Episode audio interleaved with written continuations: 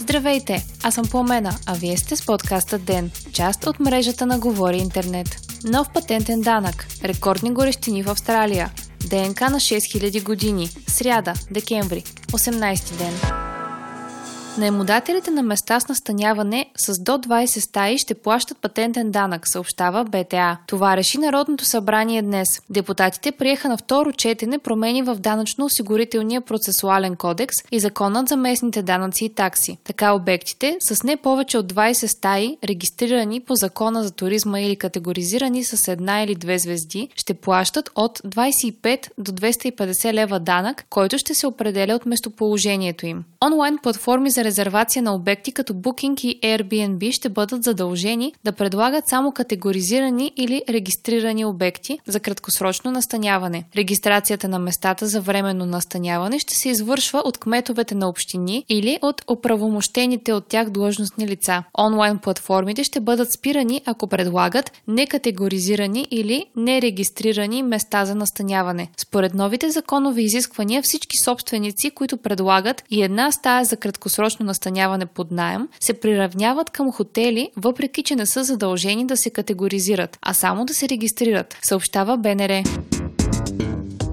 Вчера е бил най-горещия ден в Австралия, откакто се води статистика, съобщава Австралийската метеорологична служба. 40,9 градуса по Целзий са били средните температури в страната. Австралийската метеорологична служба предвижда този рекорд да бъде подобрен съвсем скоро, поради очакването горещите вълни да се засилят. Всичко това се случва на фона на бушуващи пожари и суша в страната. Най-горещо е било в Седуна, в южната част на страната, където са регистрирани 46,5 градуса. Рекордът за най-горещо място място в Австралия за един ден все още остава измерените 50,7 градуса по Целзий на 2 януари 1960 година. Рекордно високите температури най-вероятно се дължат на метеорологичен феномен, известен като положителен дипол на Индийския океан, пише BBC. Явлението възниква, когато температурите на водата в западната част на Индийския океан са по-високи от тези в източната част. В момента разликата между тези две температури е най-висока за последните 60 години. Apple, Microsoft, Dell, Tesla и Google са обвинени в брутална експлоатация на детски труд в кобалтовите мини в Африка, съобщава агенция MarketWatch. Неправителствената организация International Rights Advocates е подала тази седмица иск във Вашингтонски съд, настояващ за обещетения от технологичните гиганти. Обвиненията към тях са за съзнателна печалба от детски труд, извършван при брутални условия в африканските мини за добив на кобалт. Искът е подаден от името на 13 анонимни ищци, семейства на деца, загинали или претърпели сериозни наранявания по време на добиването на кобалт. В иска се твърди, че те гигантите подпомагат и подкрепят жестокото и брутално използване на малки деца в кобалтовите мини в Демократична република Конго. Самото дело е насочено към две минни компании – британската фирма Glencore и китайската компания Шежанг Хуаю Кобалт, за които се посочва, че доставят кобалт на всички обвиняеми технологични гиганти. Кобалтът е основен елемент елемент в акумулаторните литиеви батерии, които се използват за зареждане на редица електронни устройства, сред които смартфоните и електрическите автомобили. Възходът на смартфоните създаде голямо търсене на ценния метал, а нарастващата популярност на електрическите автомобили се очаква допълнително да увеличи това търсене, съобщава БНТ. От Apple, Google и Dell са публикували изявления, които отричат съзнателната експлоатация на детски труд.